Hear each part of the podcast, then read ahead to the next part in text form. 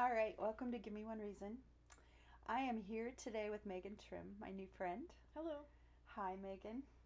And we are here to just talk about life, man. We've, we're already been talking, so it's like, I'm like, oh my God, we should record because what you're saying was so good and blah, blah, blah. And so um, I knew when I met you that we had a connection and Yeah. kind of were spirit animals, you know. and I appreciate my stepmom getting us hooked up. And um, can you tell me how old you are, Megan?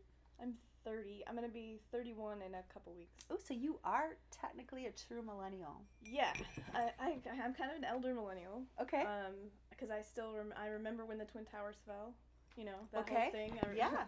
I was an adult when the iPhone came out, but yeah, I'm a millennial. Yeah. Yeah. That is one of those defining moments, the Twin Towers. Yeah. For me, I'm way older than you. Um, well, I do not remember the day Kennedy was shot because I was only five days old. Oh wow. But I do remember. Yeah, that's that's the difference between me and like a younger millennial. Yeah.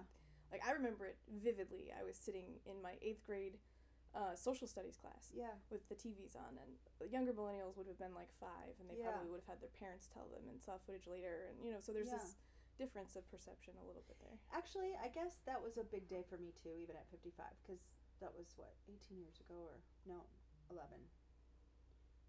I don't even know. It was a long time ago. Yeah. But I was trying to think of an event. You know, it's not comparable at all. But one event that I remember coming home from school, I was in like junior high. My mom crying was the day Elvis died. Oh man. Yeah. I remember my mother just sobbing and being devastated and like I was like I thought for sure my dad died or something or my little brother or Aw. something.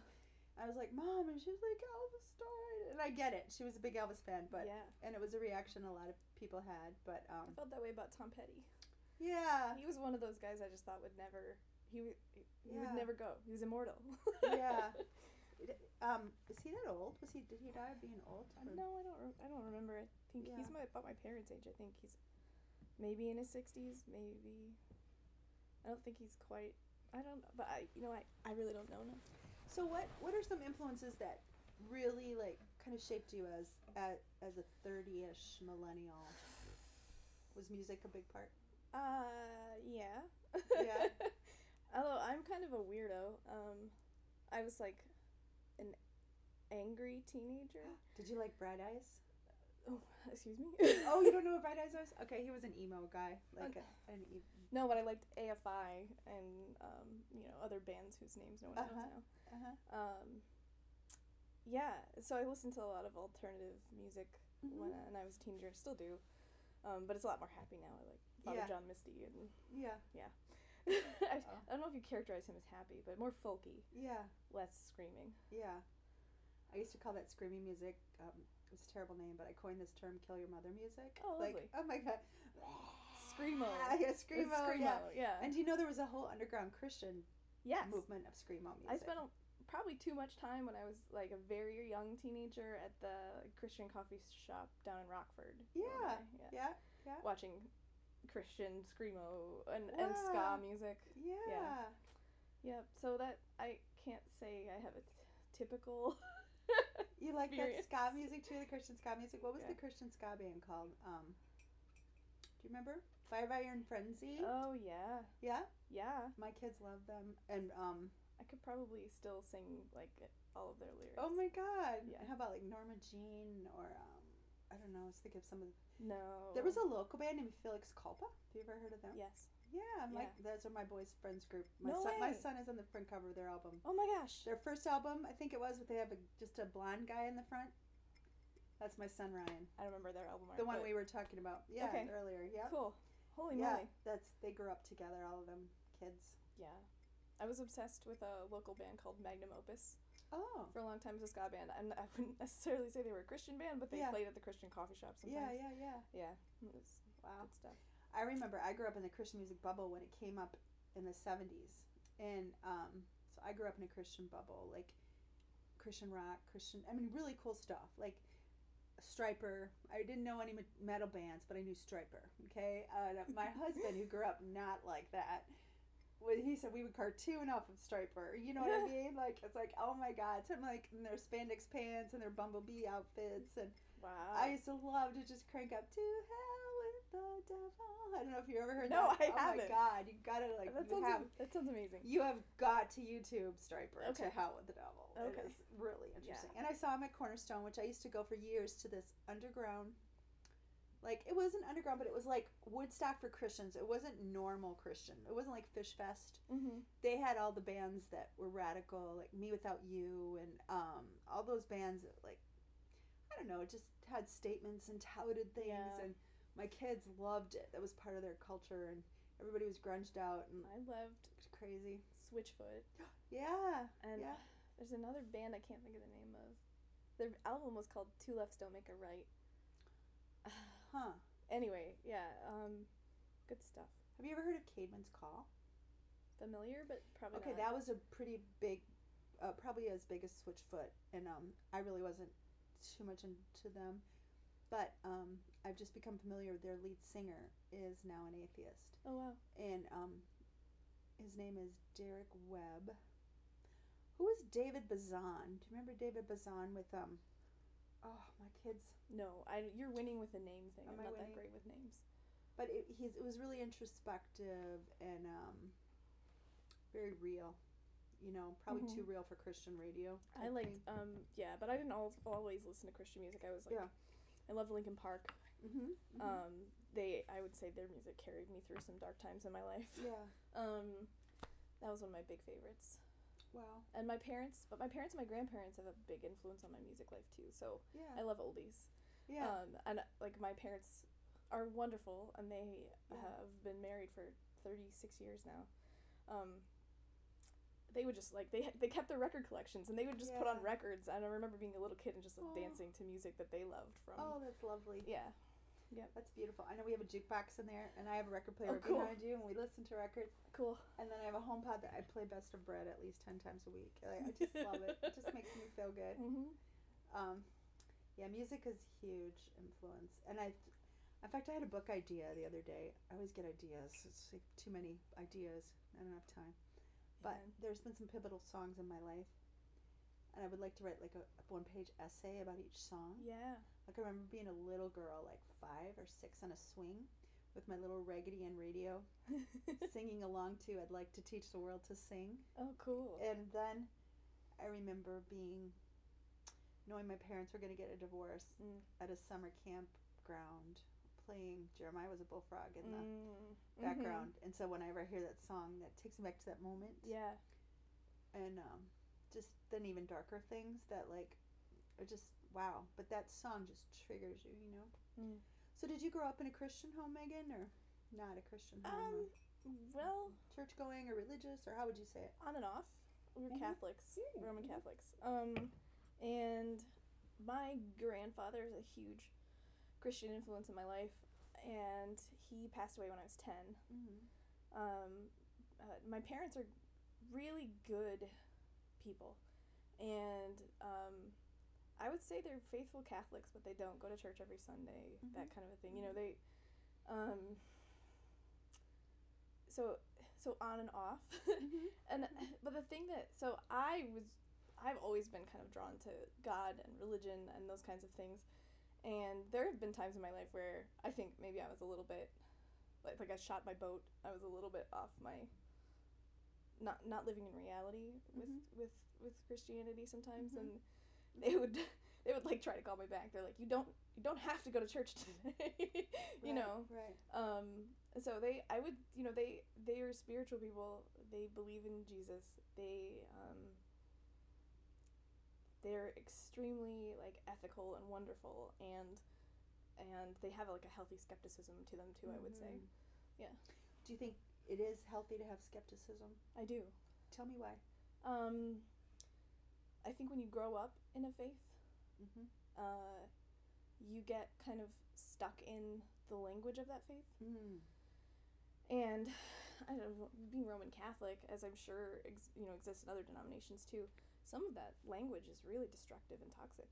Mm. Um, you know that like being a little girl is you're secondary all the time or you're complementary to men or your your greatest nature is to nurture Mm-hmm. um yeah and so so i and when you grow up with those things just surrounding you Mhm. sometimes you don't question them enough Mhm. you know and so i think a lot of people are driven away from the church and i think rightly so Mhm. because those things are horrible yeah. and you need another perspective to inform you. Um, so I I did I did become an atheist for a while, and my siblings are still atheists, and I, I respect that about them because it means that you question.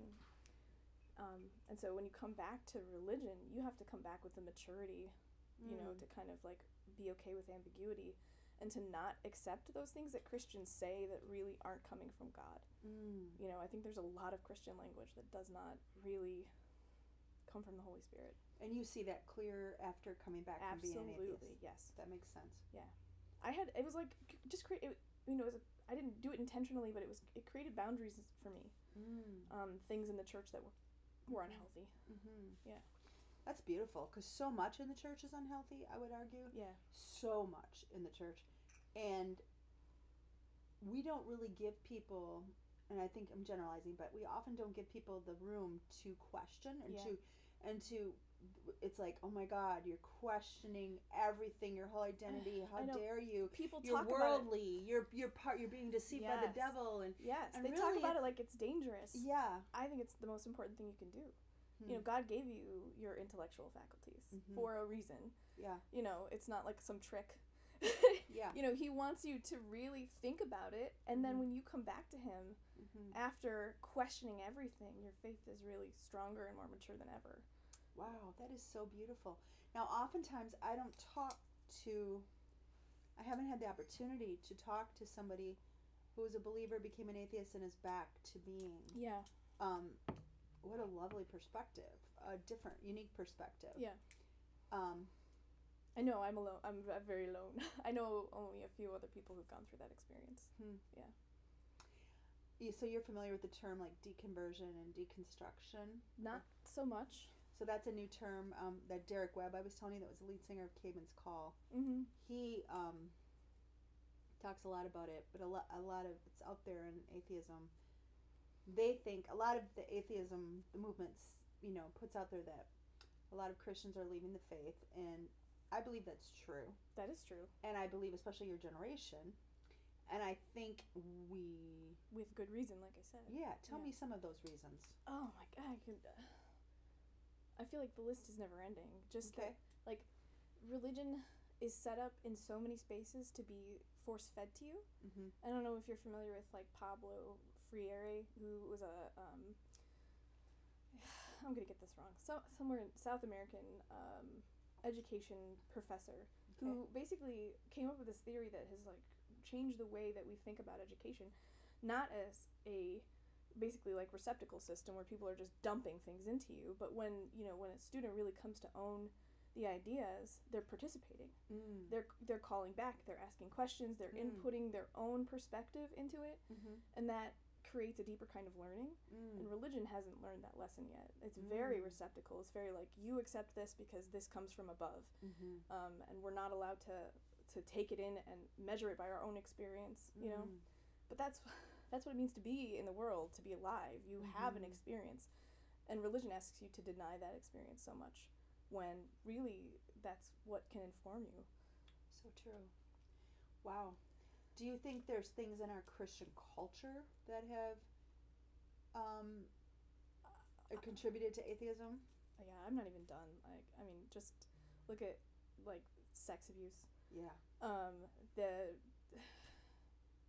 so many times the religion has failed to be on the right side of history Mm-hmm. um always creating the other and another group to exclude Mm-hmm. so i mean that's women Mhm. Yeah. and in a lot of ways especially prior to the 1970s but still Yeah. it's still, there Still. um lgbtq people Mhm. for sure Mhm. that whole spectrum of people um have just been absolutely pushed away and dehumanized by the church Mm-hmm. and I, I I love to look for exceptions to that rule, but They're hard to find. they're really hard to find. Mm-hmm. Yeah. Um, It always breaks my heart when I have a gay friend, even somebody my age. I have I have many, But one lady lives out in California, and uh, with her partner, and she, whenever she gets a chance, she says things like, "You were the only Christian I knew that accepted me." Yeah. And I think of the hundreds people that she's met, and maybe thousands in her life, or Yeah. you know, that's It's- heartbreaking. that isn't that- like a badge of honor for me. That's like, where the hell Yeah. is the love? Where Yeah. are people coming up and why are we not, you know, what is wrong with us? I just think uh, so. God gives, it's and God gives everybody their free will, hmm you know, and respects that to no end. And if God respects it, and I'm not saying that that defines the queer experience, it certainly doesn't, Mhm. speaking as a queer person, but just the Christian behavior. I mean, if God is going to respect my decisions, what is wrong with you? Right. So there's, there's so there's So that. you identify as queer. Yeah. Yeah. And what does that mean to you, honey? Um, so for me, it has been kind of a long experience. Mhm. I'm not. Um, I kind of discovered this after repressing it for quite a long time. But I'm pansexual, Mm-hmm. uh, which means I, uh, I'm attracted romantically and Mhm. uh, and sexually to all genders, Mhm. and um, just humans. Humans are beautiful. Yeah. Yeah. and also, my own gender is kind of. I'm gender fluid. Yeah. So my experience of gender just is it just is not what I hear other people. It took me a long time because I was like, well, you know, we'd be in a class talking about feminism or whatever, and I'd be like, well, I'm a woman, so expand your idea of what it means to be a woman. Mm-hmm. You know, because I here I'm like Mm-hmm. rough and tough, and I know that's not the case. There are a lot of women who um, present masculine or Mhm. feel you know whatever, but for me, it's much more like I feel like I'm resonating either in a feminine space or in a Mhm. masculine space at a certain time Mhm. or or in something completely other than that and so that's where i'm at with that Beautiful. yeah That's good, and that's something that's confusing to a lot of people right now. Yeah. And but all it takes to understand a little bit. First of all, I don't need to completely understand what it's like to be in your body to affirm you as a human being, as a beautiful person. thanks So yeah. I don't know why we think that. yeah We do kind of have this feeling like, well, I have to completely get why you say the things you say, or you don't exist or I cannot condone you. I, you know, I get really tired like, of this i don't thing. speak russian but I, I respect it as a language Right, exactly. so I hate that thing like, well, we can't condone their lifestyle. Well, what the hell do you mean by that? Like, what? Yeah. They they go out and they make cookies and let me let me feed their children walk their dog. I mean, Yeah. what about their lifestyle makes it like, you Yeah. know? But I do remember. I have to tell you, I've been very blind at times in my life. I remember my son lived in the Castro district with his wife. I've always loved gay people and had a heart for gay men and, and women, but especially gay men. Being a mama, nurturing person, they're always drawn to me more. You know and I've always really enjoyed those type of relationships. But um, I remember going to the Castro district, which you know is like the largest, you know, gay population in the country, and my son and his wife lived there, one of the uh, you know minority straight people.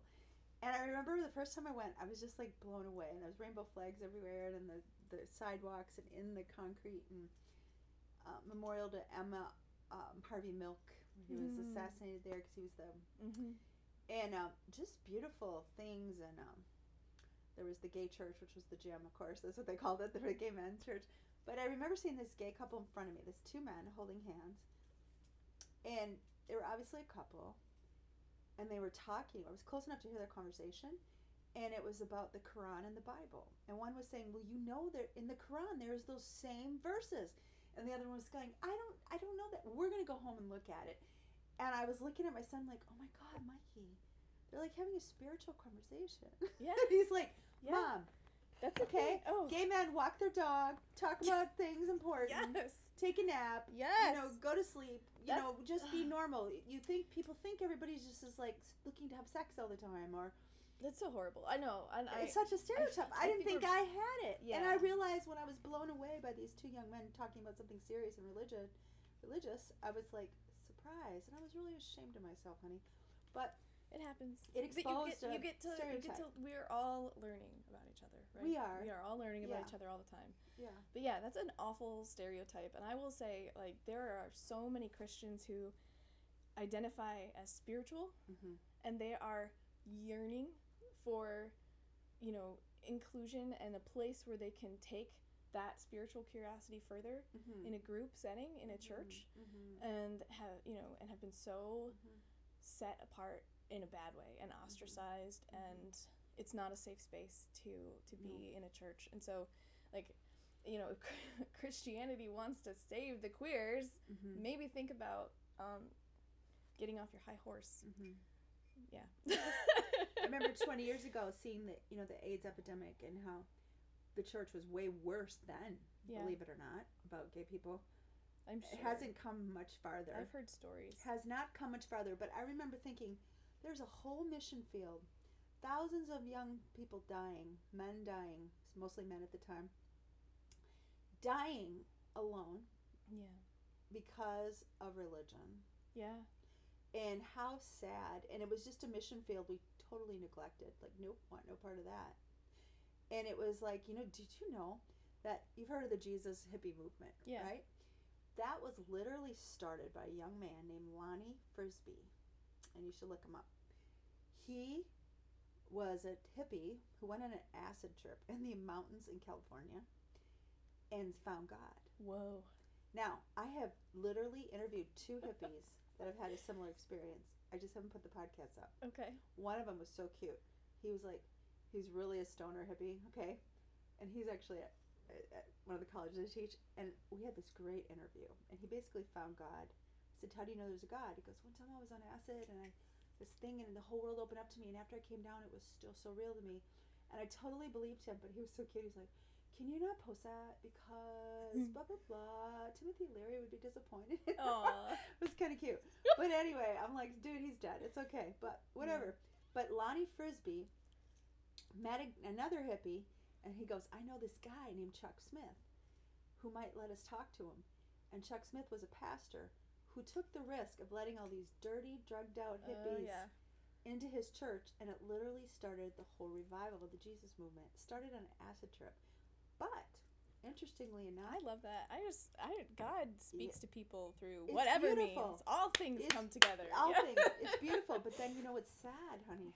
Yeah. So he's that was literally the last greatest revival in our country. Mm. That was his huge revival. If you study it, I have a I have all things vintage in here, and I have a Look magazine from 1971 with these hippies on it. It's the Jesus Revolution. Wow.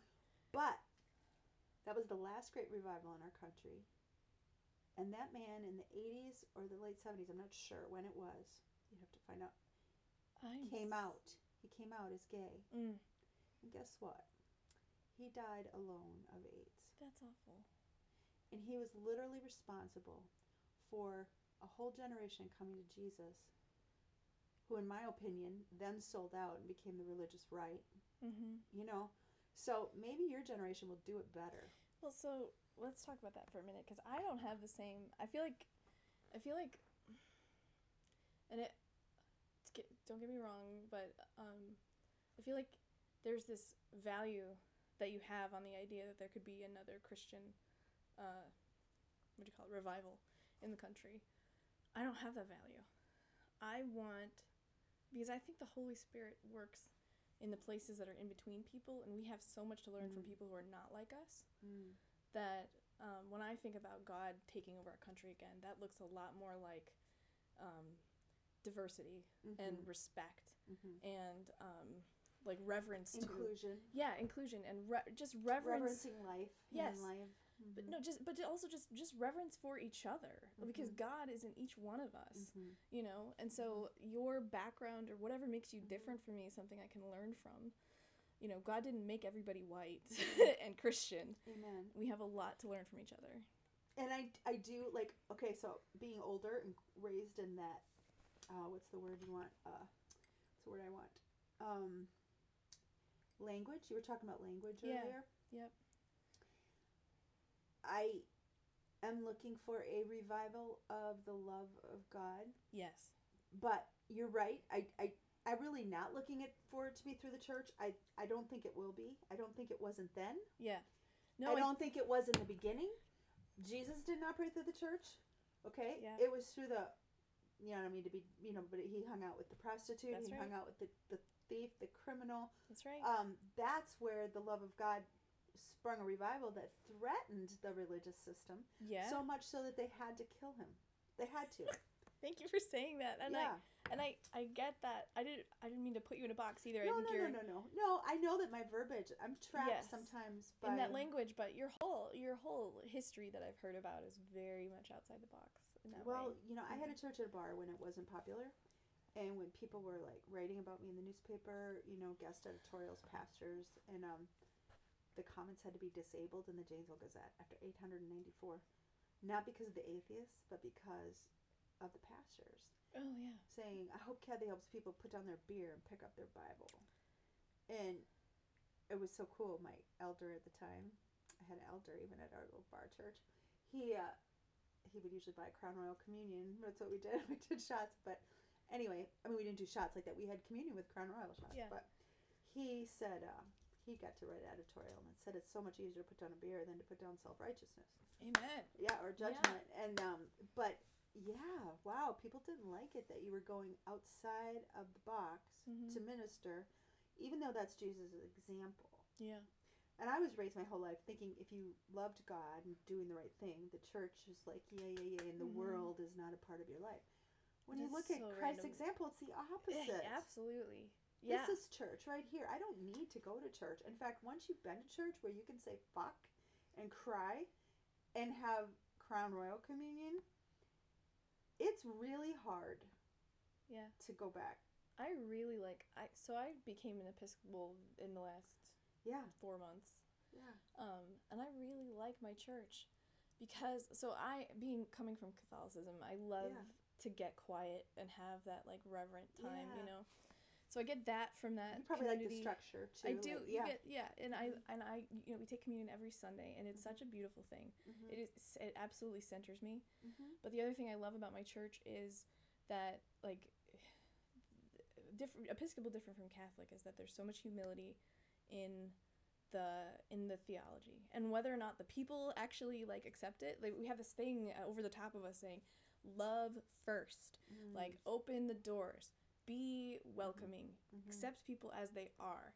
Mhm. and you know if you get a leader or somebody who doesn't get that then there's this then the basically the you know the the authority of the scripture is over them to to do differently Mm, which i think is beautiful because in the catholic church it feels very much the same. You've got this you got scripture and then you've got this hierarchy of people who are like no don't do that. Do what we tell you. Mhm, mhm. um and that's i can say that yeah. because i that's my history and i'm kind of a i'm a recovering catholic Uh-huh. um, but I will say I I went to a Catholic college. A lot of my family's Catholic, and I know that there are people who get so much out of that faith, Mhm. and I think that's wonderful. But I couldn't take it anymore as a woman and as a queer person right. and as somebody who's really concerned with social justice. I I just couldn't do it.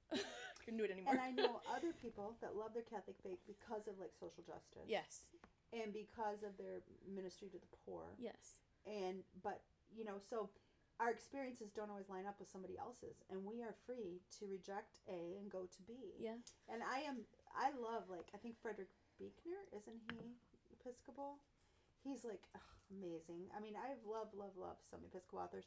I resonate with the Episcopals. I resonate with Quakers. I love I do too. I love If I could be any religion right now, I would I would love to call myself a Quaker. Quaker. Only one problem. They have very silent services, and I'd have to shut up. my son went once to one, my, my brain injured younger son, and he said, Mama, I went to a Quaker service today with so and so. I don't think you could do it. And he said, You have to be quiet for an hour. Oh, yeah. Quakers are wonderful. One of my my best closest mentors in college was um, Quaker. And Yeah. Yes. And I I love, love their magazine. yeah. They have a magazine called The Friends Journal. Okay. I cannot wait to get it every month, and the first thing I read is the obituaries. Oh wow. I read these obituaries of people I don't know, and I weep. Yeah. they um it changed my mind on dying like in obituaries like they say things about that person's life like Mhm. um so and so was battling alcoholism till the day he died so and so divorced his wife in 1983 but they remained best friends because he found his partner tom Oh. um so and so they don't like hide that they were divorced or hide Yeah. that they were gay and Yeah. hide anything about them. Their weaknesses are still laid out there. Yeah. It's beautiful. And so I love to read these strangers' obituaries.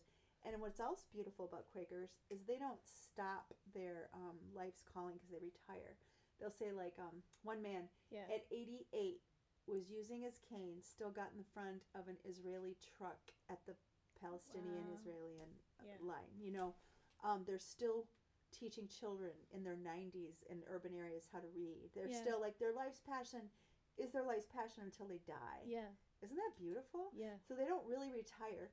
Another thing you'd appreciate about Quakers, you probably know this, their women are so educated. Almost every woman you read in there, it'll say Bessie got her bachelor's in 1937 and her master's in 1942. You're like, who did that in 1942? Very few women. Yeah. You know what I mean? This is, ve- they're very egalitarian. Very. Yeah. Yes. Yeah. And very pro LGBTQ and very uh, into racial equality and social That's nice. justice. And Mm-hmm. Yeah, and being at a meeting is really a, a cool experience, and I think I for to go to one. listeners, if you haven't been, it is it's incredible. It's an incredible experience of like Mhm. embracing each other and and being embraced by a community where you you've you're you're the, I mean you feel that Mhm. equality is it's embodied in the whole experience of being at the meeting. that's beautiful. Yeah. I should go to one. Did you go to one? Have you ever went to one locally? Or? I haven't been since uh, Chicago. I went with my mentor. Okay, because I know there used to be one in the Blake College uh, campus. Okay, Yeah, could be. but I don't know if it still is. Mm-hmm. Yeah, I see also like um kids that especially have grown up evangelical in our culture. A lot of them are becoming atheists, and I think part of it is because we never let them think for themselves, Absolutely. and we told them what to believe, but we also didn't want to hear their doubts. Yeah. We equated doubting with the devil, yeah. you know, and And I just not- think that it's not fair, and really it's kicked not. us in the rear It end. does. I mean, can we talk about parenting for a minute? Please. this is my response to that is to raise my kids agnostic, essentially. Yeah. Um, well, when my youngest daughter was born, I was an atheist, hmm um, and then sort of agnostic, and kind of wondering what I was going to do with Mhm. this spiritual experience. And now I'm a Christian and I'm studying to be a chaplain, and so it's very much a part of our lives. Um, and my daughter is an atheist slash agnostic slash I can see God working on her. hmm Um, but my but I am proud of the fact that I've taught her to think for herself, hmm so that whatever she ends up with will be something that she understands and that she owns. and she owns. Yeah. yeah, exactly. Because I think the way that I was raised, not by my parents, but by my church, um, and by my friends who were evangelical too, Mhm. and I did spend a lot of time in evangelical spaces. Um, you're gonna grow up. You're going to be expected to, you know, cook for yourself and solve all kinds of problems. Of course, you're gonna have to solve your spiritual problems too. And Mhm. if you're not Mhm. equipped with that, Mhm. you're not equipped to, to be you know that it's okay for you to think for yourself the only answer is to leave i think Mm. you know Mhm. Well, there used to be this phrase, God doesn't have grandchildren. And we Hmm. used to use it in a way like, you know, evangelically, like you have to have, you have to get saved yourself. Just because your parents are saved doesn't mean you're saved. mm. But I think I look at it differently. Like, um, we all have, it's our spiritual birthright to have our own relationship with God yeah and an encounter with God. And I stupidly, foolishly, whatever, have faith that God will reveal himself to every human being on this earth, whether it's in this space and time or the next space and time. yeah. You know, and I don't think he's can i ask you a question? Yeah. because i'm still i i mean i'm i'm still pretty new in my christian journey and one of the things that bothers me still that i do a lot of thinking about is you know doesn't god reveal to people himself to people in different ways in different spaces? So my friends who are hindu hmm are they not praying to the same god I definitely believe they are.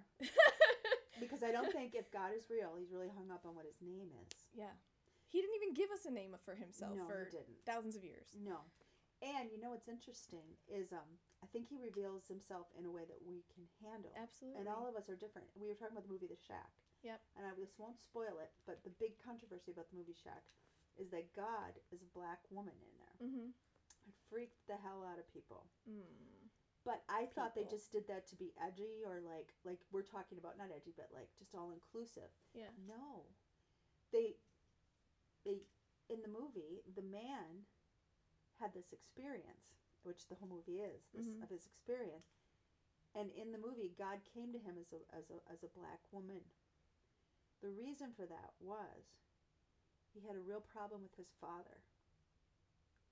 His father was abusive.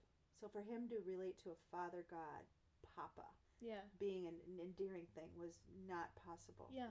There was this black lady in his neighborhood that loved him as a little kid and would make him apple pie Yeah. and nurture him. Yeah. So, how would God get to that man's heart and reveal himself? Well, he came through the body and voice of a black woman Yeah. who had the same face as the woman that made him beautiful. the pie.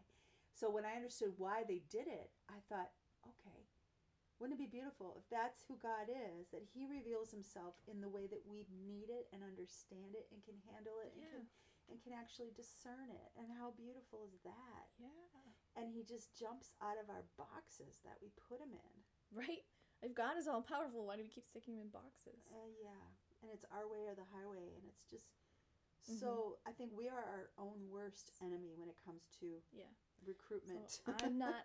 I am not afraid for my daughter who's agnostic, and I am not afraid for my my siblings who are atheists Mhm. because I know that they are good, and goodness comes from God. And so whatever in their life is is is is nurturing them and Mhm. nurturing the good in them, that's coming from God. Mhm. And and so what do I have to worry about? And I've always said this thing: if God is love, right? yeah. If God ceases to love, He ceases to be God. Mm.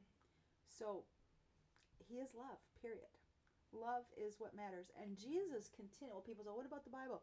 Jesus Himself continually challenged Scripture. Yeah. You've heard it said, if you Oh, yeah. go, you know, sleep with another man's wife. I tell you, if you do this, if you think about it. Now Yeah. he didn't say that to like make those people feel guilty. He said it to say we're all in the same boat. You've heard it said this. I'm going to tell you this. Mhm. Jesus himself disregarded the way the law was written and rewrote it. Simple. You know what? The whole law, all 613 rules, all the things, the shrimp, the gay, the whatever, everything you can Yeah. find. Love your neighbor, love God. That's Yep. it. Yep. That's our theology. I gotta I gotta bring this up. I've been thinking a lot about queerness in theology. Yeah. and I've been listening to some really wonderful podcasts. But one of the things that comes up is this like clobber verse is in First Timothy. Um, I guess I can't even think of how it goes, but there's a list of like infractions or something. Yes. Um. Neither idolaters Yeah. or People. It talks. the kingdom of God. Yeah. Yeah. Sexual sin basically is talking about. Yep. Like I think about sexual sin as, you know, was it not consensual? Mhm. Was it compulsive and Right. addicted? Like Selfish oriented. Yeah. Right. Yeah. So those are those are the questions that come up for me. But right before it gets into that whole list of awful things, it says the goal of this command is love. Hmm Like we are looking at scripture. The whole point is love. And then it talks about like people who are using the law Mhm. improperly because they don't understand it. Mhm. Um, it's like as a queer person, I have to hear that. I, I, I hear that like the goal of this command is love, and Mhm. people who are using the scripture unlovingly are misusing it. Um, I remember I got an argument with somebody about if I said if I could, I would love to go to all the gay prides and represent Christ in a better way. And somebody said, "You haven't even been to a gay pride fest." This was like six years ago. My husband and I, I'm like, "Would I want to go?" And my husband and I, the next week, went to Hawaii for our uh, summer trip. We usually try to take a trip every year. I went to Waikiki, accidentally Airbnb'd on top of the apartment on top of the oldest gay bar in Waikiki Wow. on Pride weekend. Wow. It was so beautiful. I got to experience Pride weekend. I got the owner of the club loved me. He got me so choked on uh, my ties. I, I could. luckily, we were just upstairs. My husband had to carry me up there. But the next morning, I was so excited. Okay, and I was blown away by a couple things I didn't realize. I didn't realize Pride parades are so full of companies and corporations, churches, mm-hmm. the army, all these people coming out that weren't gay, just saying, We love our gay brothers and sisters. We Mhm. support our gay employees. We love our. Beautiful. Oh Mhm. my gosh. All the straight people involved in this parade. I was blown away. There was this preacher in the corner with a megaphone. And he had this huge sign, of course. Neither idolaters, liars, homosexuals, and I don't know if it's the first Timothy verse. I'm bad about knowing where things are Me too. will inherit the kingdom of heaven. Yeah. Okay. But I knew that verse by heart. I didn't know the is reference. not a word in the Bible, by the way. I didn't know the right. I know, but I knew the next part of the verse. yeah. and the next part of the verse, of course, he didn't have that on his sign. And you know what it said? It said, "Such were you, but you have all been washed in the blood of the Lamb." Yeah. So whatever this list is that you have, it's immaterial Yeah. because we've all been watching the blood of the Lamb. So I said, "Hey, do you know the rest of the verse?" And he's like, "What are you talking about?" And into the kingdom. I said, "Do you know the rest of the verse?" Yeah.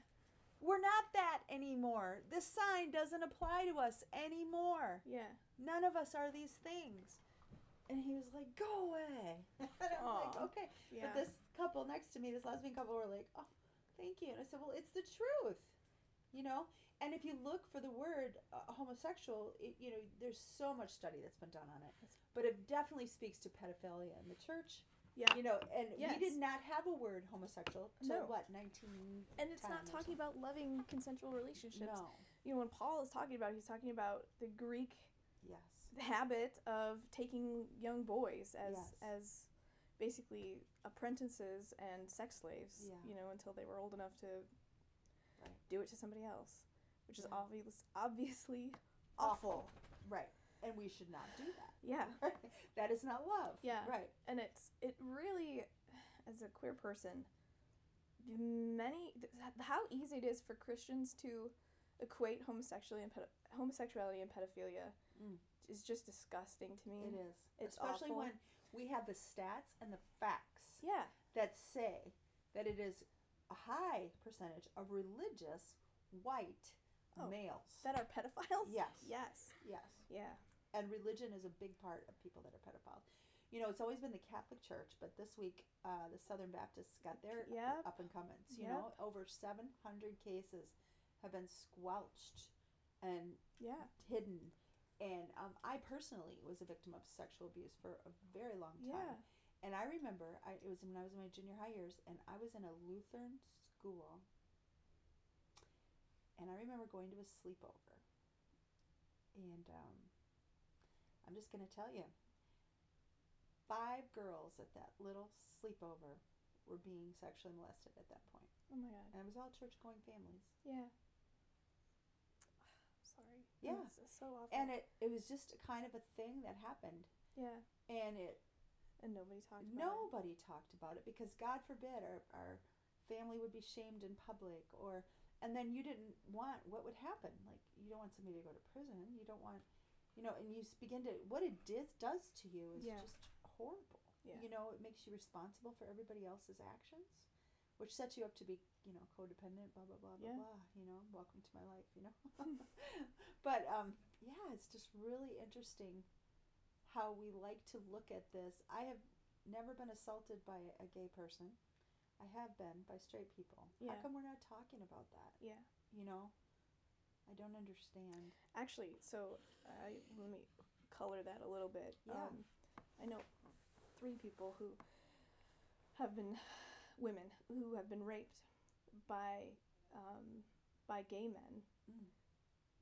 and because those gay men were in uh, Christian churches where they were not Mm. allowed to be gay, and they were trying to prove to themselves and to God oh my gosh yeah that they were heterosexual Mm. at the expense of this woman and i think s- uh, women and so i mean does that just show you what's going on in the church that treating women as second class and telling ha- telling homosexual people that homosexuality doesn't exist sets up this awful situation and like hmm the other one of the other beautiful things that's come out of queer theology is just the bringing back to the forefront the idea that you know we will know good works because of the fruit that they bear hmm you know and Mhm. all of this has borne nothing but pain and suffering and That's such a great scripture you bring up. Yeah, you will know them by their fruits, Yeah. right? And what is the fruit of a lot of these ministries? It's misogyny. It's it's you know, violence patriarchy, violence. violence i i Yeah. my- my bachelor's degree is in peace justice and conflict studies and i take a really broad idea of what violence means Yeah. hmm i mean it's basically i i would characterize it as anything that hinders a person from reaching their potential Mm. you know so that includes all this all structural violence cultural Mhm. violence Mhm. um, yeah. So it, we're talking about real situations where people have been physically harmed as Mm. violence, like the ones we were just talking about. We're also talking about situations where people put themselves down internally. Yeah, You or know. kill themselves. Yes, We've been talking a lot about. Um, I went and saw the movie Boy Erased. Did you see it? I haven't seen it yet. It's one. It's on my list. So my friend was the man talked about in that movie. Oh my. Um, I call him my friend because I met him 30 years ago, but he's also been my Facebook friend for about six years. Um, I was a part, or you know, a supporter of his original ministry, Love in Action. I just thought that was a beautiful thing at the time. That's where I was. Yeah. You know, God can help you not be gay. Blah And blah blah. that's that's we're talking about ex gay ministries. Yes, Yeah. and he that was like one of the biggest ex gay ministries was Love in Action, okay. and conversion therapy is what they did. So you would pretty much mostly send your kid to that ministry, some branch of it, Yeah. and they administered or ministered. I put air quotes. You can't see my air quotes. Yeah. Seven hundred thousand people is what I believe. I, I could be wrong. Maybe it's seventy. Okay, Ugh. there's a big difference between seventy thousand and seven hundred, but it's a big number. Okay, and the man in the movie um, got out after a week, but he kept their manual and stuff, Mm. and he believes it saved his life. Mm. And so, 25 years later or whatever, he's doing this movie. The interesting thing is, my friend that was the executive director, Yeah. who was kind of demonized in the movie, um, came out himself Yeah. 10, 15 years ago, quit, and divorced his wife and married his husband. Yeah. And he is living happily gay in his life. Putting his life right. I gotta say. I gotta say. Okay, and that's hard, right? Because it's like, okay, so I watched the movie with my husband, and I knowing who the demon villain is, and it's like watching Breaking Bad, and you actually know the Walter White character who Yeah. they're talking about. I that's how I felt. I'm Yeah. like, I know this guy. Yeah. He he feels bad. There's nothing he can do about that. But I'm like, honey, doesn't he deserve to be happy? And he was like, yes. But what about the parents whose children killed themselves? Yes, that's. I mean, but we're talking about. You're talking about a redemption story that has taken 30 years to come to fruition. Yeah. You know, and it's important to tell the part of the story that wasn't redeemed because there are other ministries out there who are still doing this. That is true. In my family, um, my my husband's parents went through this. Um, they were married for like 20 years, 25 years. Um, and in the end, my father in law is gay. And he just is. But they went through so long and wasted Mm. so much time um, fighting it and, and just living in pain um, and going to therapy to try to fix it and and eventually coming to the conclusion that this is who he is and now he's married um, and has been f- with his partner for quite a long time and it, it's it's beautiful and everyone is so much healthier now and I didn't know them back then of course. And they don't hate each other or anything? um you know there's tension Yeah. um I think uh, Well, women, it's hard. Like, I'm gonna well I'm gonna say this and you know maybe I shouldn't say it on a podcast but I think that their relationship was such that they probably would have divorced Mhm, anyway mhm. there were a lot of things that you know they didn't they were unhealthy Yeah. together but that also comes from Right. it comes up from a lot of two things different, right, and also two different orientations. I don't know how that would. Yeah And so many men don't feel like they can be but who they they are are. they are they are wonderful people and they Yeah. they are wonderful to have as in-laws Yeah. both my mother-in-law and my father's in-law Yeah. yeah. um, That's beautiful. and and they and they come together for their kids and grandkids and Yeah. um, and they both uh, um, my father-in-law's dad who is um, still living um, my mother-in-law has a great relationship with and so they, they you know they How they share him too yeah. That's Yeah. precious. it is precious but i can see i mean i'm lucky to be a queer person who has queer elders to learn from and talk to so i know mm-hmm. the history of those things and i i, I kind of know at least, almost firsthand at least secondhand Yeah. what those things really did and the fruits that they really do bear you know Yeah. yeah because it is so much pain and you know young people especially when they see the world the way it is and that you know if you grow up and i've known many young people several that killed themselves Yeah. because they felt gay and somebody told them it was a demon or Yeah. they needed exorcism or yeah. you know it's or just here's tragic. here's mike up there you know saying that he's been he's been relieved of his homosexuality by the holy spirit and yeah. and why am i not relieved you know? Yeah something's Yeah. wrong with me. But that's the thing. The thing about being queer, at least for me, I am queer and I also I have depression and always having felt like there's something wrong with me. um, has been such a thing in my life. And I ended up going to a, I followed my sister in law to a Christian recovery group. Mhm. Um, that and that has been wonderful. And one of the things that I have worked through in that group is shame. Mhm. Like God, God didn't give me all the shame in my life. All the shame in my life came from just rejections and you know and but that's not me. No. I'm what's the phrase? Wonderf- wondrously made. Fearfully and wonderfully made. Fearfully and wonderfully and made. you are perfect and holy and righteous before God. And so is every person. Yeah. Every person. I, I have a I, I hang out with hippies and that namaste thing you hear and That's I- beautiful. It's such a beautiful thing. The God in me honors the God in you. What is wrong with that? And somebody I've heard people go, "Oh, it's new age." No, that's freaking beautiful. It's- that's just yeah, truth. it's yeah. it's Buddhist. It's Sanskrit. It's it is absolutely beautiful. Oh, Buddhism informs my Christianity. We've we've talked about this a little bit.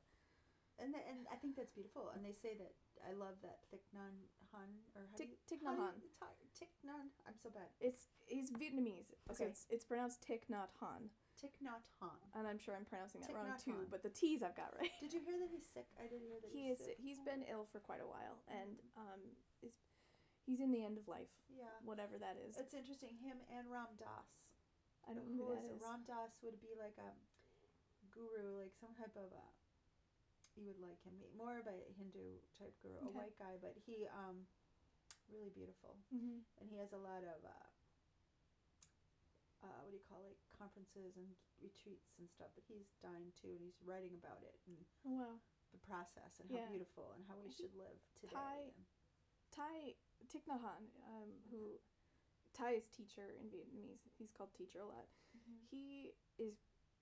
I was just reading an article. He's beyond the point of speech and Mhm. writing. He could. I, he can no longer communicate. Mm. Um, and so we won't get that experience from him. But he has a lot of beautiful writings about Yes. life and old age, and you know, I'll check those out. I know I've, I have his books and other stuff, and I know he I had have- that book about Jesus and Buddha. uh huh. He wrote uh, one of my some of my favorite books. He wrote. Mhm. Um, I have Peace Is Every Step, um, but he wrote "Living Buddha, Living Christ," Mm. And it's Mhm. beautiful, and it's about his experience with Christians and his experience with Christ, Mhm. and that he reveres Christ, and being, you know, in a culture where they don't have a deity, he doesn't Mhm. believe in like a deity, but he follows the teachings of Jesus along Mhm. with the teachings of the Buddha right right next to each other Mhm. and it's beautiful. He talks about all of these like wonderful similarities.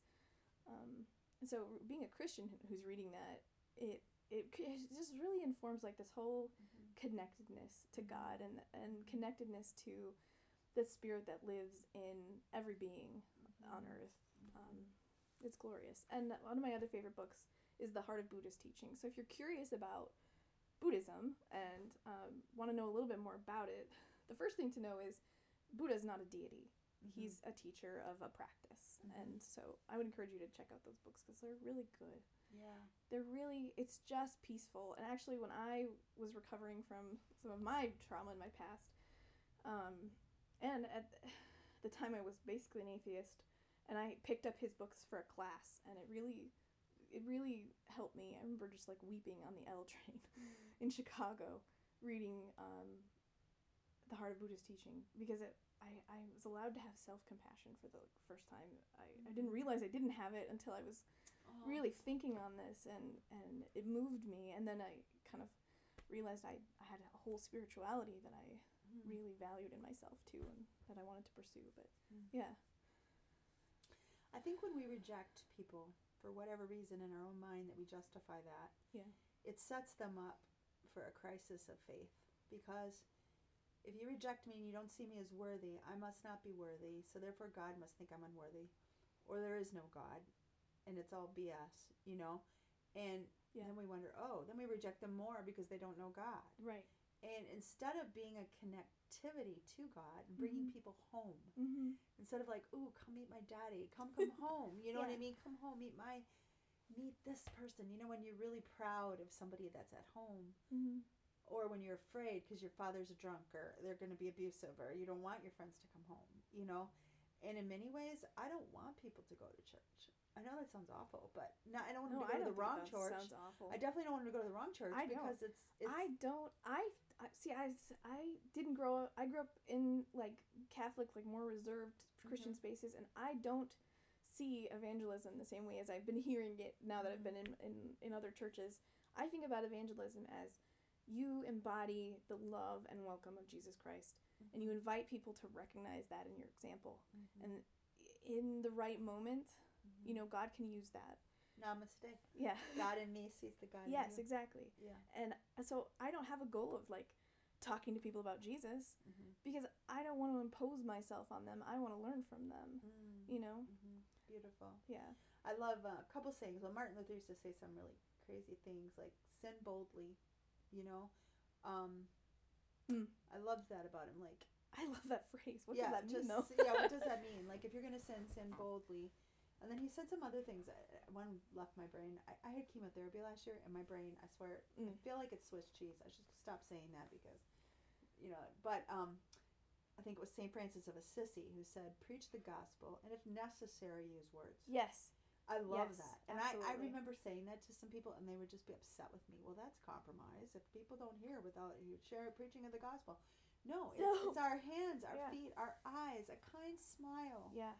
You know, this week I had this. And you don't worry about what's on the other side, right? Because God will give people It's not the my job. God will give people the eyes to see and the ears to hear. Yes, amen. And Yeah. you know, oftentimes eyes to see and ears to hear are so, I see them everywhere, Mm-hmm. but I don't see it in church often. you know, a lot of times I see that more often in the world than I Mhm. see that in religious settings because we tend to go into our holy huddle that agrees with us most, right? Mhm. And so we're not open. And Yeah. people are searching on the outside. They're like, I this world is like hurting. It's I such don't. a shitty world. And people are hurting and looking for truth and looking Yes. for something to hang on to because yes. you watch the news and it's just despair Yes. and young people especially it's like okay when i was a young i had a future okay my husband could work one job i could stay at home with my children and raise our family i could you know the economy was different you know now your average 25 year old lives at home I live because of the economy I mean, I live with my mother-in-law. It started off as it started off as uh, objectively me blessing them, yeah right? So we opened our house to our my niece and nephew um, when there was a family crisis, and uh, that was wonderful. And I cannot tell you how much their presence in our house blessed us. And then my sister-in-law was reunited with them, and that was a blessing. And she brought things. She taught me so many things about God. My mother-in-law moved up in with us, and she she is uh, you know a fierce Christian and a great Yeah. preacher, and she's taught me so much about God. So them that being in our house was wonderful. So it was very much reciprocal, and God set up the whole situation, honestly. Mm-hmm. But now I forgot where I was going with that. 25 year olds living at home Yes, but you know, as the process continued and everybody got settled in, you know, and we're okay. We found a house. We all moved into a little bit of a larger space together. My husband and I, because we have that support at home, have been able to address our financial crisis, mm-hmm. you know, and start working on getting out of debt. But we couldn't do it if we weren't living with my mother-in-law, Yeah. who's also supporting. yeah You know. Absolutely. Yep. Yeah, and it, I I remember getting married at 17. My husband was 19. We supported ourselves, and it wasn't really abnormal. Okay, I got married after high school, but you know, it just was the way it was, and rent wasn't exorbitant, and Yeah. you couldn't, and college debt. You know, I mean, Yeah. there's just so many factors. So there's so many scary things. You know, is North Korea going to bomb us? Is you Yeah. know, are, are we going to have? I would say Is this my plane going to? Go am I going to get shot at college? yeah. Am I going to get shot at high school? That's all these things and worries and fears people are looking for something to hang on to I can't imagine living. That is the, that is the background music of my consciousness. Like, Mm. and I think that is for my generation. it's fear It's If you- uh, yeah. It's, I mean, it's fear, but it's also just kind of like, it's the futility yeah. of everything. You know, well and it also don't you think it kind of puts you in survivor mode it's like we're like i'm just gonna survive hopefully i won't get shot at school there's that. i I got this debt i, I- can do this I hope. I think you know when you you're healthy and mature, you can move out of survivor mode, yeah but you still have this like ironic futility yeah in the back of your head. yeah And that's where like you know people don't understand like the Tide Pods thing, yeah but that's what that is. yeah It's a joke, but it just speaks to like we're all gonna die anyway. i know Climate change, school Yeah. shootings. Like, yeah. Yeah. it's just this. Like, There's not a lot of to, hope for the future, so be as dumb and stupid as you can. Well, there's that. There's, as if you listen to like Father John Misty, he's wonderful, and um, but one of his one of my favorite songs, one of his most famous songs, is basically talking about like the world is going to end, but I love you anyway. Mm-hmm. Like we're gonna die, so just put on your wedding dress and let's love each other as best we can until it all goes down in flames. Like, like I think so. There's this hopefulness to it when you're mature about it, but it's still there. It's still a futility in the It's background. funny because my one of my favorite Dave Matthews songs Yeah. is "When the World Ends." Oh Have you yeah. heard that? Oh, it's so good. Oh my god. Well, yeah, it's very sexy, but yeah, he's my thing. Okay, if Yeah. he shows up, everybody in my life knows I'm gone, which he's never gonna show up at my No. door. But, um, yeah, it's like when the world ends, collect your things. You're coming with me, you know. Yeah. And it's just like, yeah, it is this fatalistic way. And somebody's like, well, what about the future? And what about It doesn't know, mean we don't think about the like- future. No, and you know Uh, what? But how do you be realistic? And Yeah. you, I mean, you have faced cancer in your family twice, yeah. and so you may have another, uh, you know, a more mature perspective on this than I do. But how do you face the end of all things Oh, and God. still have hope I'm to keep you going? You Yeah. know. Well, yeah. Well, I tell you, this week I had an experience. Ugh, so hard. And I, you probably watched my video. Um, there was a little boy. I say little, but he's 19, but he's teeny. He's probably 80 pounds, 90 pounds. Mm. Looks about 10 or 11. Precious kid. Oh my gosh. And I met him a few months ago, right as he was going to go get a brain surgery. And I prayed with him, I remember. And he had a similar doctor. He has the same doctor as Josiah, who's a miracle worker, I swear, so talented. And I prayed with him. It's been about actually six weeks ago. Well, what they did is they opened him up and thought, no, he's just going to die. And Oh. so I reached out to the mom, and the mom actually told me, I told her that Josiah was praying for her son, and she said, well, that's nice, thank you, but we're not religious. And Mm. I was like, okay. And then um, I said, you have a heart, whatever. And then a friend of mine that has the Chestnut House said, Kathy, come tell Josiah's story. He's going to be there. So Josiah's story is very unusual, and it's you could frame it as a miracle story because Mhm. it doesn't make sense. Yeah. But he did die, and I did watch my son die. And then for some reason he woke up, and then for some reason this new doctor had just gotten there, which was 22 years ago. And for some reason my son is here with me today. Yeah. And I had to tell that story with a young man sitting right next to me, knowing he had the same surgeon who wasn't able to do the miracle, Yeah. you know, surgery on him. And I didn't know how to frame it. And I have to tell you, I was just really torn. Yeah. And I don't know if I could have told I just looked there. at him and I said, honey, Zach, listen to me. Kathy's having a really hard time right now because I don't know how to tell you this, sweetheart, in a way that honors you. doesn't feel bad. Yeah. and Doesn't feel like, but all I can say is that we all have an expiration date. And for some reason, Josiah's expiration date was not 22 years ago, Yeah. And he's still here. And for some reason, and luckily, he, not luckily, but he had been diagnosed many years ago and has been battling cancer for so long. So he knows he could have died 10 years ago. I said, You, you could have gone years ago. And he said, Yeah, I could have.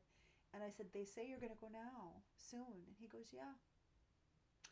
And I said, But we don't know. We have today, right, sweetie? And he said, Yeah. And I said, I had cancer last year. I don't want it back. But if I get it back, I don't know. But you know what? I could get hit by a car tomorrow. And I got all excited Yeah. about that. And he got it. He Yeah. understood. I Yeah. said, We don't really know. And he gave me a hug, and we just had a precious time. But then I went to his benefit the other day, and he literally maybe has days left. Mm. And I left that benefit. I hugged the mom, and she was so precious. Oh my gosh. And I had such survivor guilt. Like, Mhm. why did my son live? And then I watched that movie yesterday, you know, and it's like, I got this good result. But you know what? I haven't gotten a good result about other things, you know, and I'm only here today. You're here today. You know, we Yeah. don't know what Yep. tomorrow brings. And all we have is today. I hope there's a heaven.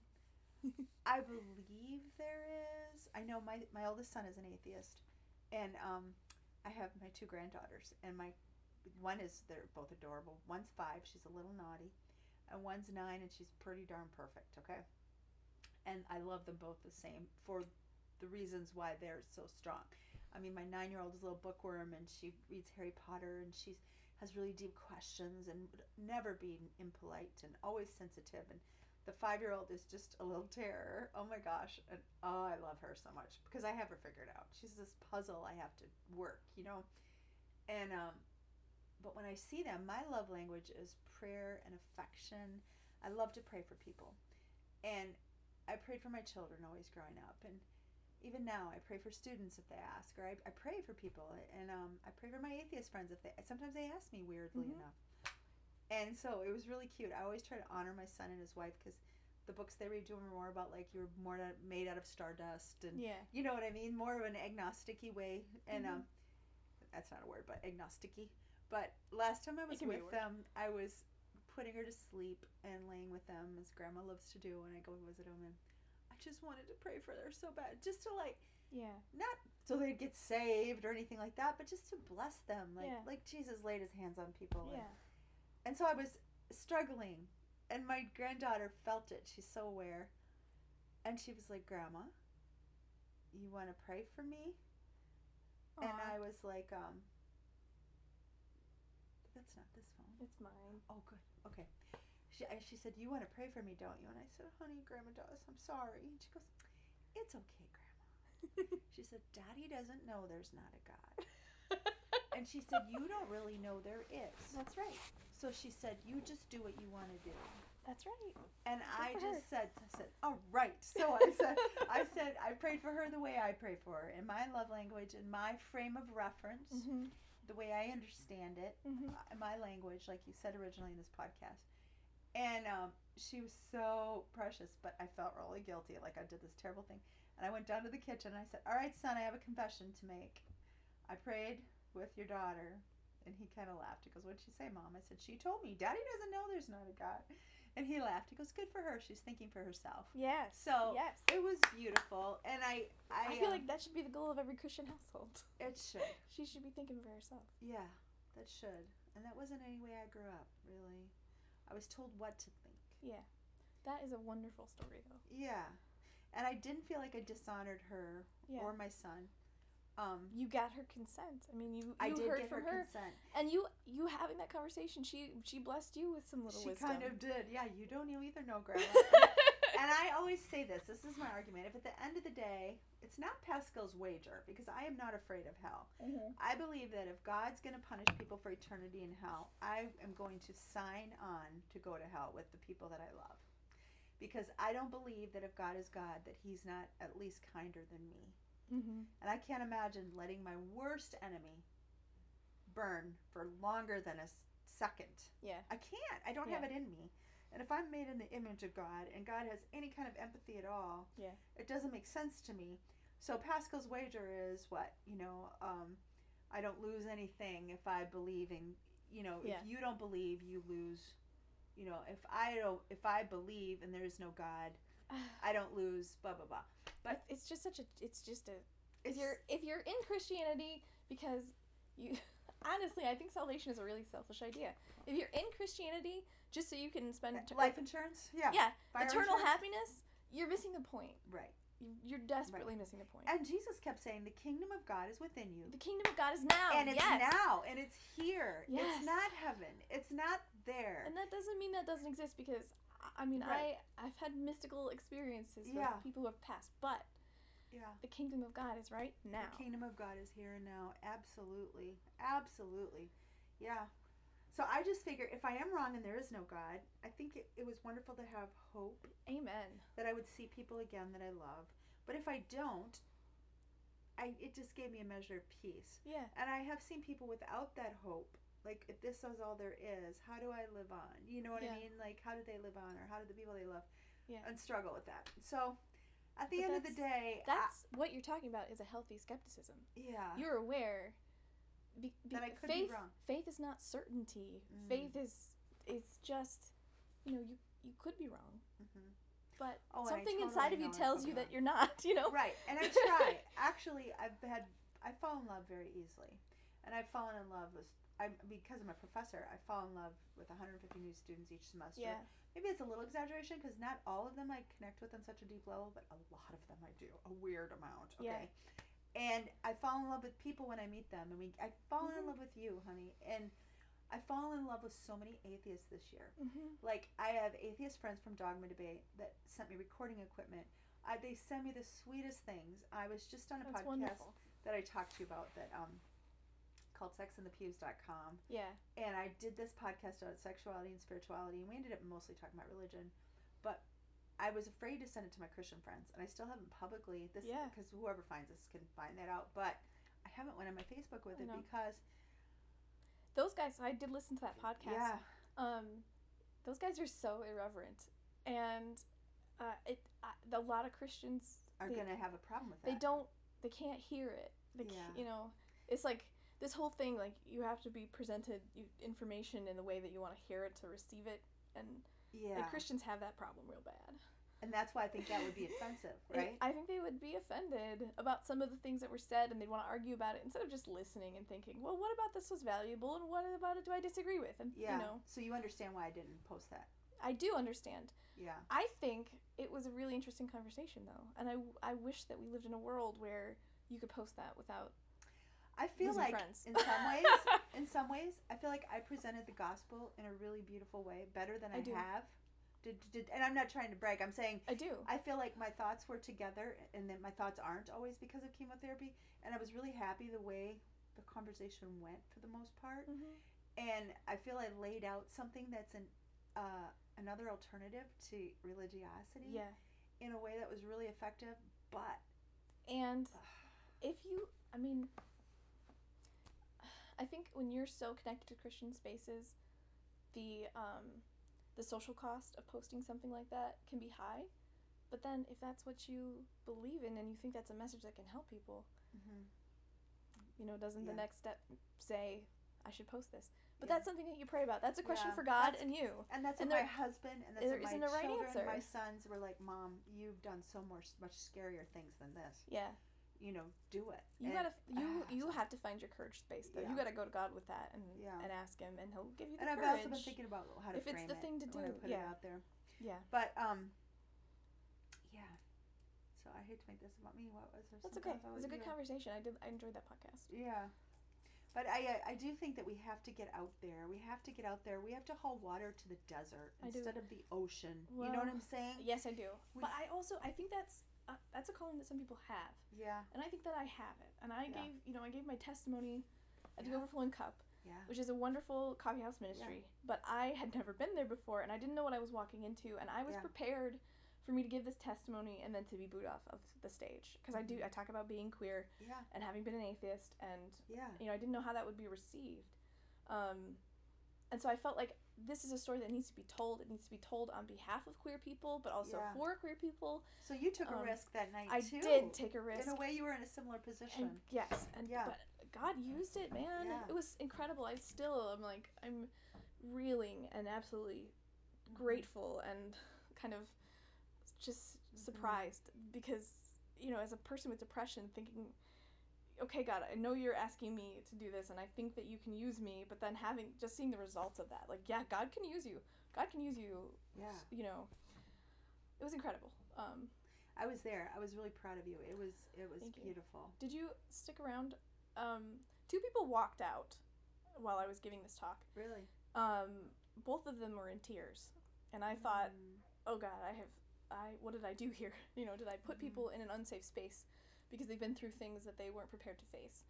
Um, but I, one the a woman, who, one of the woman who had walked out came back about an hour after my talk was over, Mm. and um, she told us that she had been considering taking her life, which is one of the wow.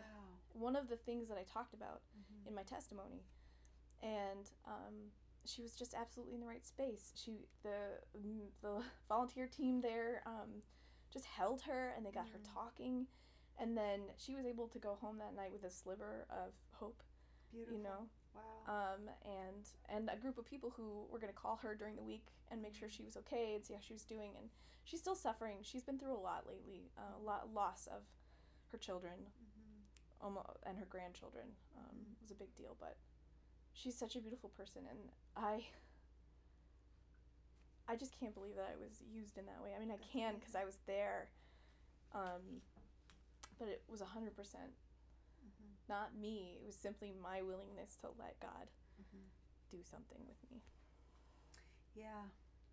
And I guess at the end of the day, do we want to please people or do we want to be used of God to reach people that need to hear what we have to say? Yeah. And I guess that's, uh, you know, I had an atheist um, listen to that Sex in the Pews, episode 11, and um, they said, wow, they said, Kathy, your atheism's greatest threat. And I thought that was so silly.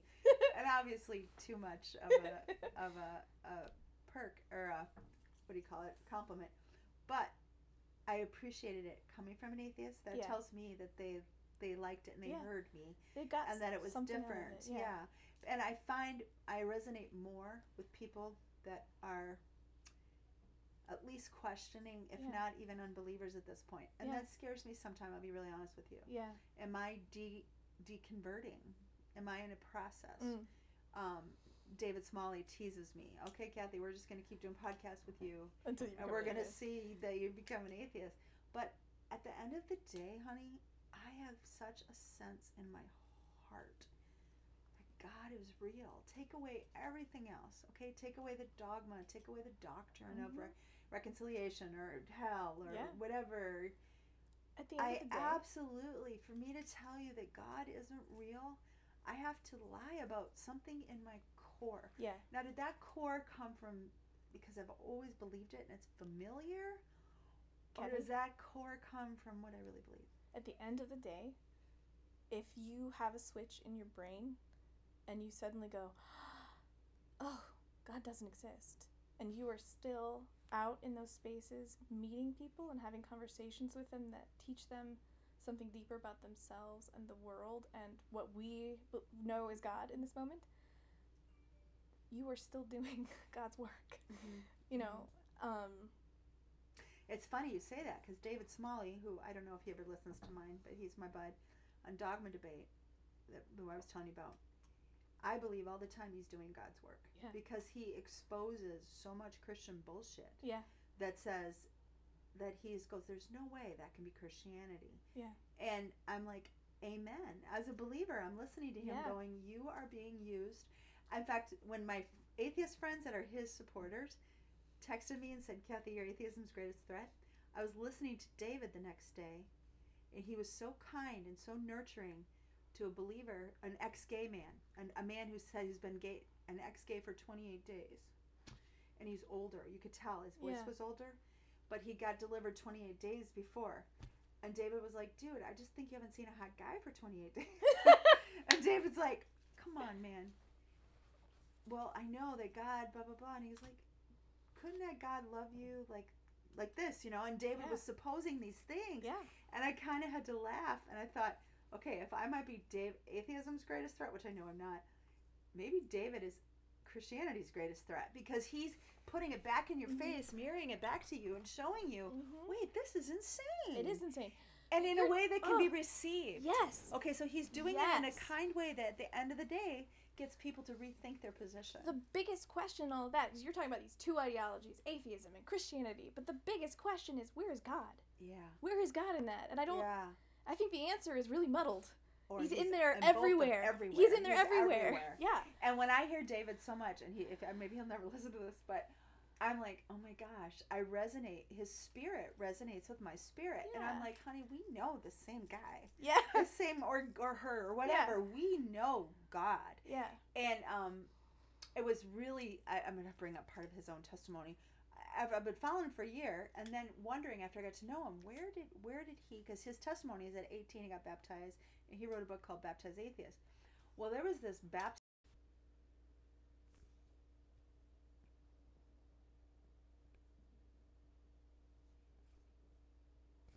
Okay, I'm so sorry. Let's keep going. So there was a um he this Baptist minister or cop from Texas was on the phone with them, and it was awful. It was cringeworthy. I had to shut it off halfway through because by now I love this podcast host. He's my friend, Yeah. and this guy was such a dick. Pardon Oh. my French. And he was like, David, you never knew God. David, you are the greatest enemy of God. You are bringing people to hell. Ah. And he kept saying his name over and over David, David, David. And David, finally, David loses his shit and he's like, Stop saying David. Stop calling. So afterwards, he put on his Patreon, Hey, what should I change my name to? Okay.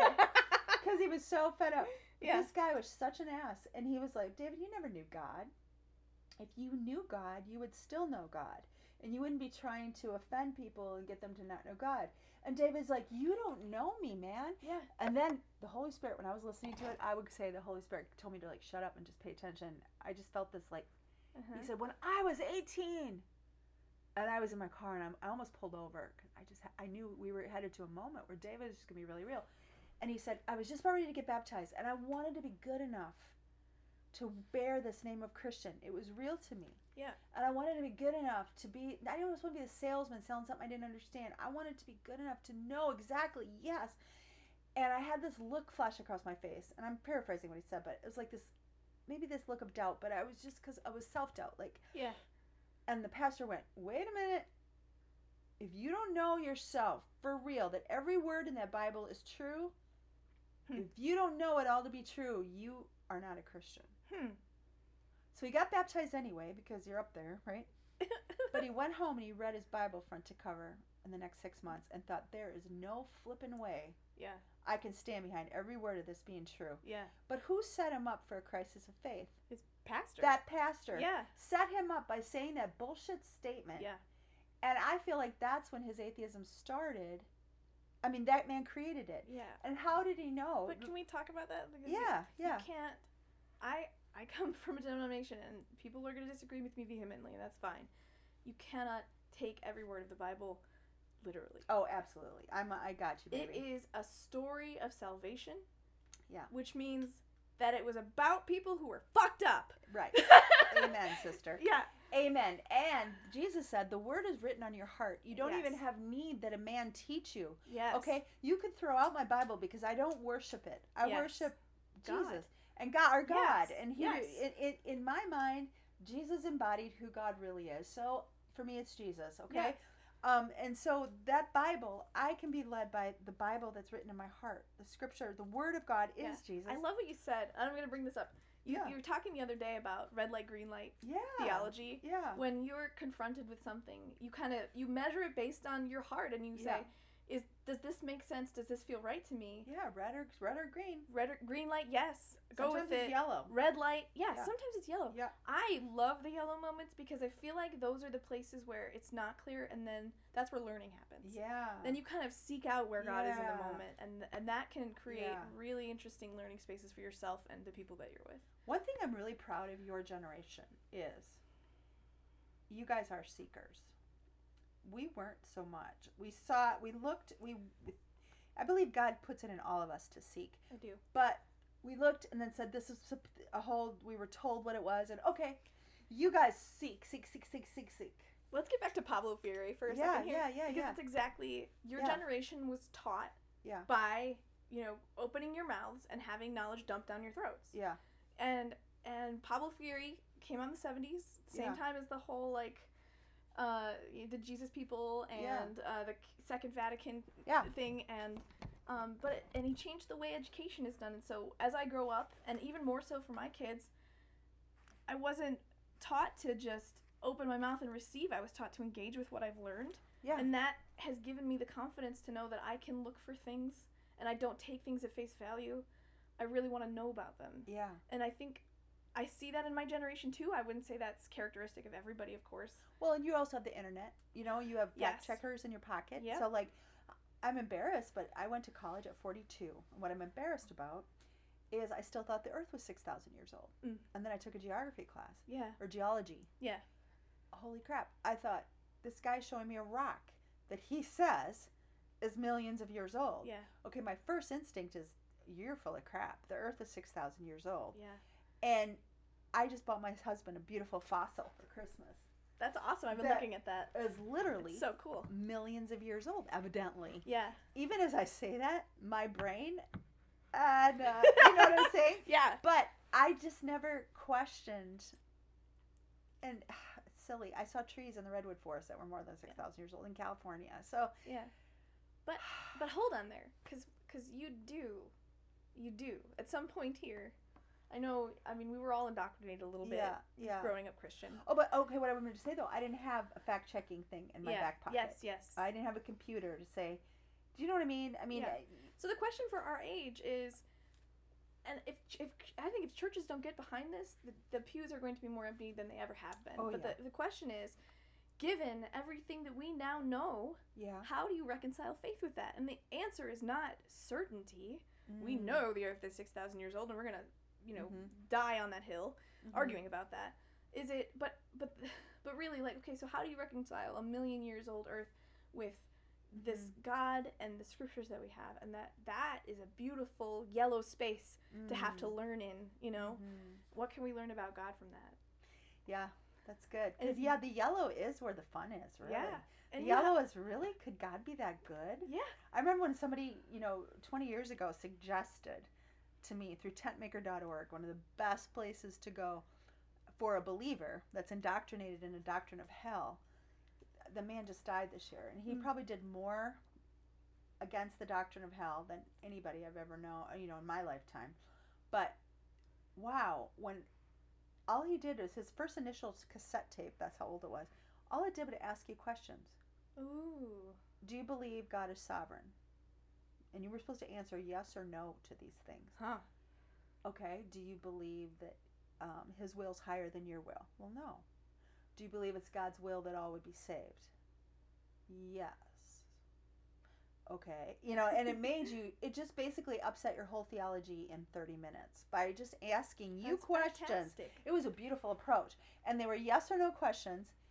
And it was at the end of the tape, you were like, pardon my French, okay, but it's a new generation. What the fuck do I believe? uh huh.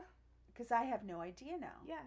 And it was really beautiful. And then he began to deconstruct. And all I did was begin to wonder and contemplate could God be even better than I had imagined in my own mind? Yeah. Could his mercy really be new every day? Yes. And then someone said, well, then that means that God would have saved Hitler because Hitler killed six million people.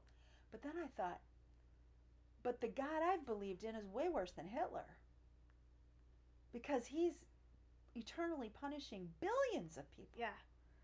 Not just Hitler. not Yeah. just Hitler. Yeah. So, wait a minute. Wait, wait, wait a minute.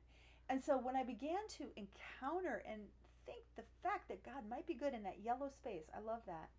The yellow space. We could start a church called the yellow space. Heck But yes.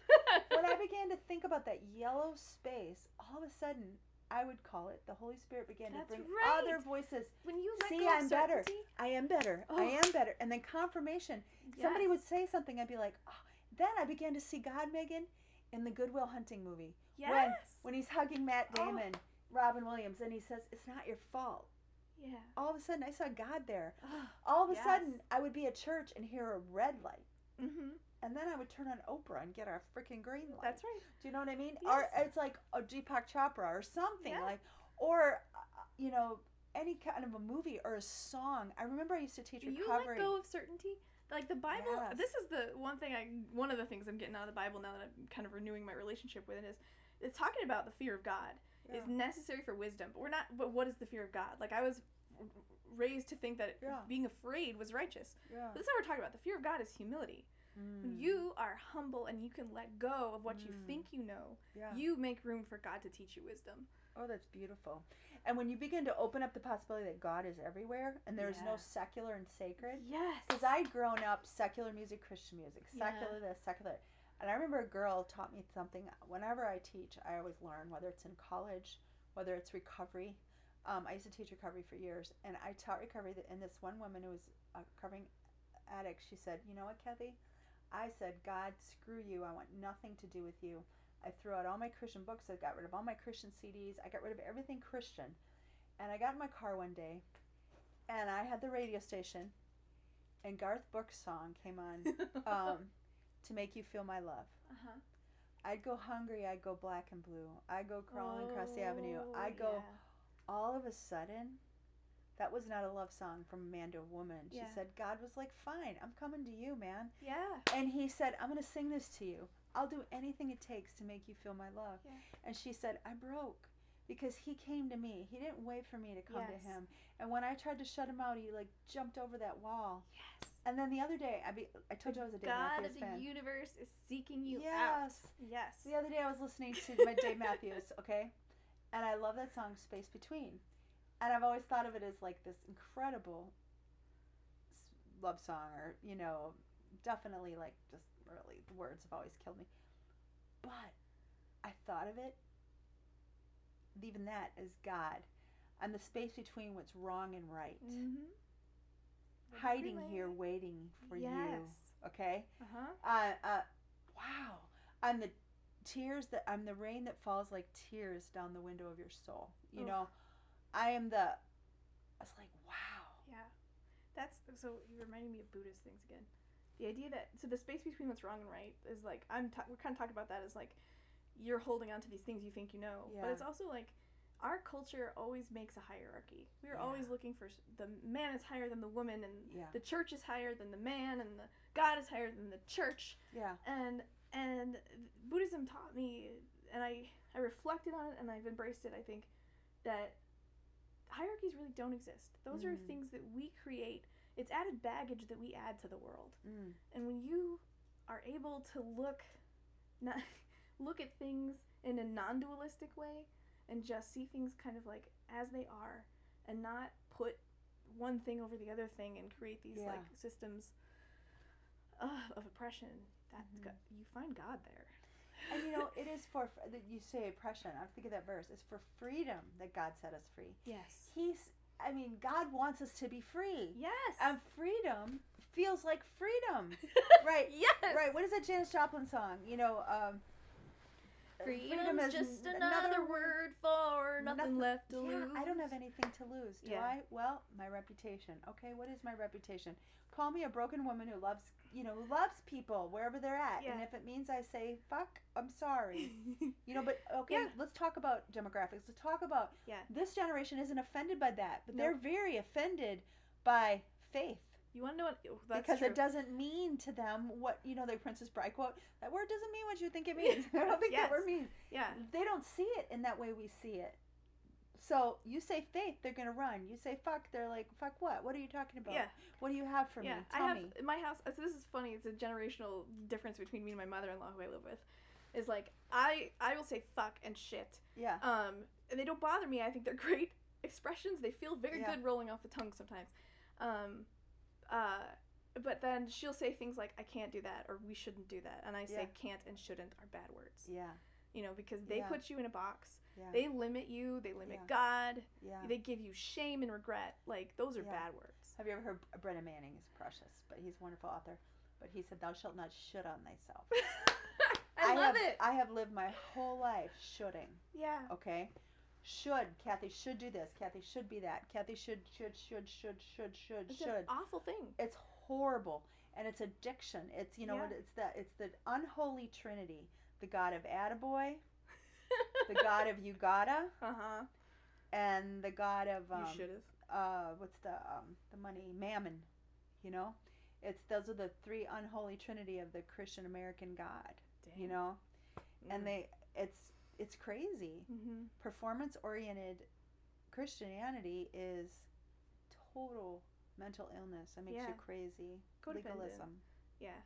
I will say I have found Christian spaces, not just my church that I've Yeah. joined, um, but like you mentioned recovery and I the Christian 12 step program called Mhm. Celebrate Recovery. mm-hmm. You know, it's it has its issues, it's problematic in some ways, but I have gotten so much out of that program. Mm-hmm. Just like the freedom to ask myself questions, to know that Mhm. God loves me and to let go of my baggage, Yeah. to stop using words like should. yeah. You know, that's beautiful. Yeah, that is a To- far more destructive word than shit. Yes. Yes. That's a great point. Yeah. And to be it also puts you in spaces with people that you might think you can't learn anything from because you know you think i'm going here because you know i i just want to figure out check it out and then you know but you're with the codependent you're with the depressed person Mhm. the suicidal person you're with the addict Mhm. you're with and you find that you learn from those people and Yeah. they become your friend, your family Yeah. you know community. It's a you great know, lesson. We need each other. We need each other. Yeah. And we can't heal without We each other. but we need people who are not like us Right. we need right. people that can teach us things Right. and not just agree with us Yeah. That's so true. And teach us things by even their brokenness yes that are broken in Absolutely. different ways. that's what god never wastes a hurt Yeah. That's what they say in recovery all the time. yeah. God never wastes a hurt. You have something Yeah. about you that's fucked up, Yeah. but God can use that to Yeah. teach, to heal you Right. and others. Yeah. I know when my son got brain cancer and was dying, and you know, I and even when though he lived, he still was on life support for three years. Wow. and we went through hell. In many ways, it was worse because he lived for a long time. Yeah. And um, my marriage didn't survive, and um, I thought it would, and it didn't. Sorry. But I remember God gave me First Corinthians where it says you'll be you'll comfort others with what you've been comforted. yes. Because I remember when my son was dying of brain cancer, I didn't want to talk to a mom whose kid had the chicken pox. I really didn't. Yeah. You didn't really have anything for me. I Yeah. needed to talk to somebody else who was going through this horrible thing. Because to me, brain cancer is like the worst thing you can say. And oh yeah, my kid was sick once too. I know. Well, what? Do you have brain cancer? Well, no, you get the measles, and I was like, I need I need somebody who's gone through my shit, okay, and survived. I don't Yeah. even mean that the kid lived, but that the parent didn't lose their mind. Yeah. You know, Yes. and I Mhm. was given that. And then God Mhm. was telling me that's what you're going to be for other families. mm-hmm. And I was able to be that even after Josiah lived for families. And I buried children, um, went to their funerals, and um, Mm. did a funeral or two. And yeah, it was so hard. But the reason those parents let me in that space, even though my kid didn't die, was because they knew I knew how they felt, Yeah. where someone else doesn't Yeah. you know sometimes until you've been through something and so it's important that we share our pain Amen. and and that's one thing recovery teaches you Yeah. there's a reason why aa the 12 step group works Mm-hmm. Three reasons. The church should be like them. One you have a sponsor so you can Mhm. call somebody 24 7 you can't usually call your pastor. Usually they have an unlisted No, even number. like I'm supposed to get a spiritual director because I want to be a chaplain and I'm gonna Yeah. go through school. But that's somebody that you call and you have to pay to talk to. wow. Yeah. that's that's ridiculous. Yeah. yeah. I'll be one. I'm a pastor. I'm ordained. I don't know. But anyway. Sweet. Um, then also so you can call somebody. You have somebody that cares about you. Hmm and then secondly you go there and tell the truth Yes. when's the last time you went to church and you said you know what i am addicted to sex i have not selfishly used sex to meet my own needs for three days Yeah. and everybody claps Yes. okay that's how church is supposed to be Yeah. you're supposed to be able to come as you are the nirvana song Come okay as you are. right as a friend right hmm but we can't do that Yeah. we don't tell the truth in church. We go, "Hi, how's everybody doing? Praise the Lord, amen. Yeah. Okay? It should be, who is fucked up today? And We should all say, we are, amen. Yes. Who knows that they are more than their some of their fuck ups? Yes. I am. Yes. Who knows My- God loves them just the way they are? Me, my sister-in-law, who's who is a recovering addict, who's Yeah. absolutely wonderful and relies on God in such a tangible way. That's taught me so many things. Yeah. Um, I was having a freak out because I was going to my first master's level class ever. Yeah. Um, and I was like, I don't get. I just I could ta- I was just sensing this like nervousness in me, and I was getting more irritable. Yeah. And I was like, what is that? And you know, it goes back to my depression. I'm feeling unworthy. I don't think I can do this. I'm feeling unworthy. So I go to her. She's my accountability partner in my 12 step program. Beautiful. And I say, Angie, I I don't know if I can do this. I I feel like I'm unworthy. And she goes, Of course you are. Yeah. We all are. We all are. And God calls us anyway. Yeah. You know, that's Yeah. the love part. Like, we're so loved. you're in grad school? I am hoping to be in grad school. I took a preaching class as a student Yeah. at large. Yeah. Um, but in my denomination, there's kind of a lot of like wheels to get through. It's, Yeah, it's very yeah. community oriented. So I've got a committee who's going to come together and talk to talk to. Beautiful.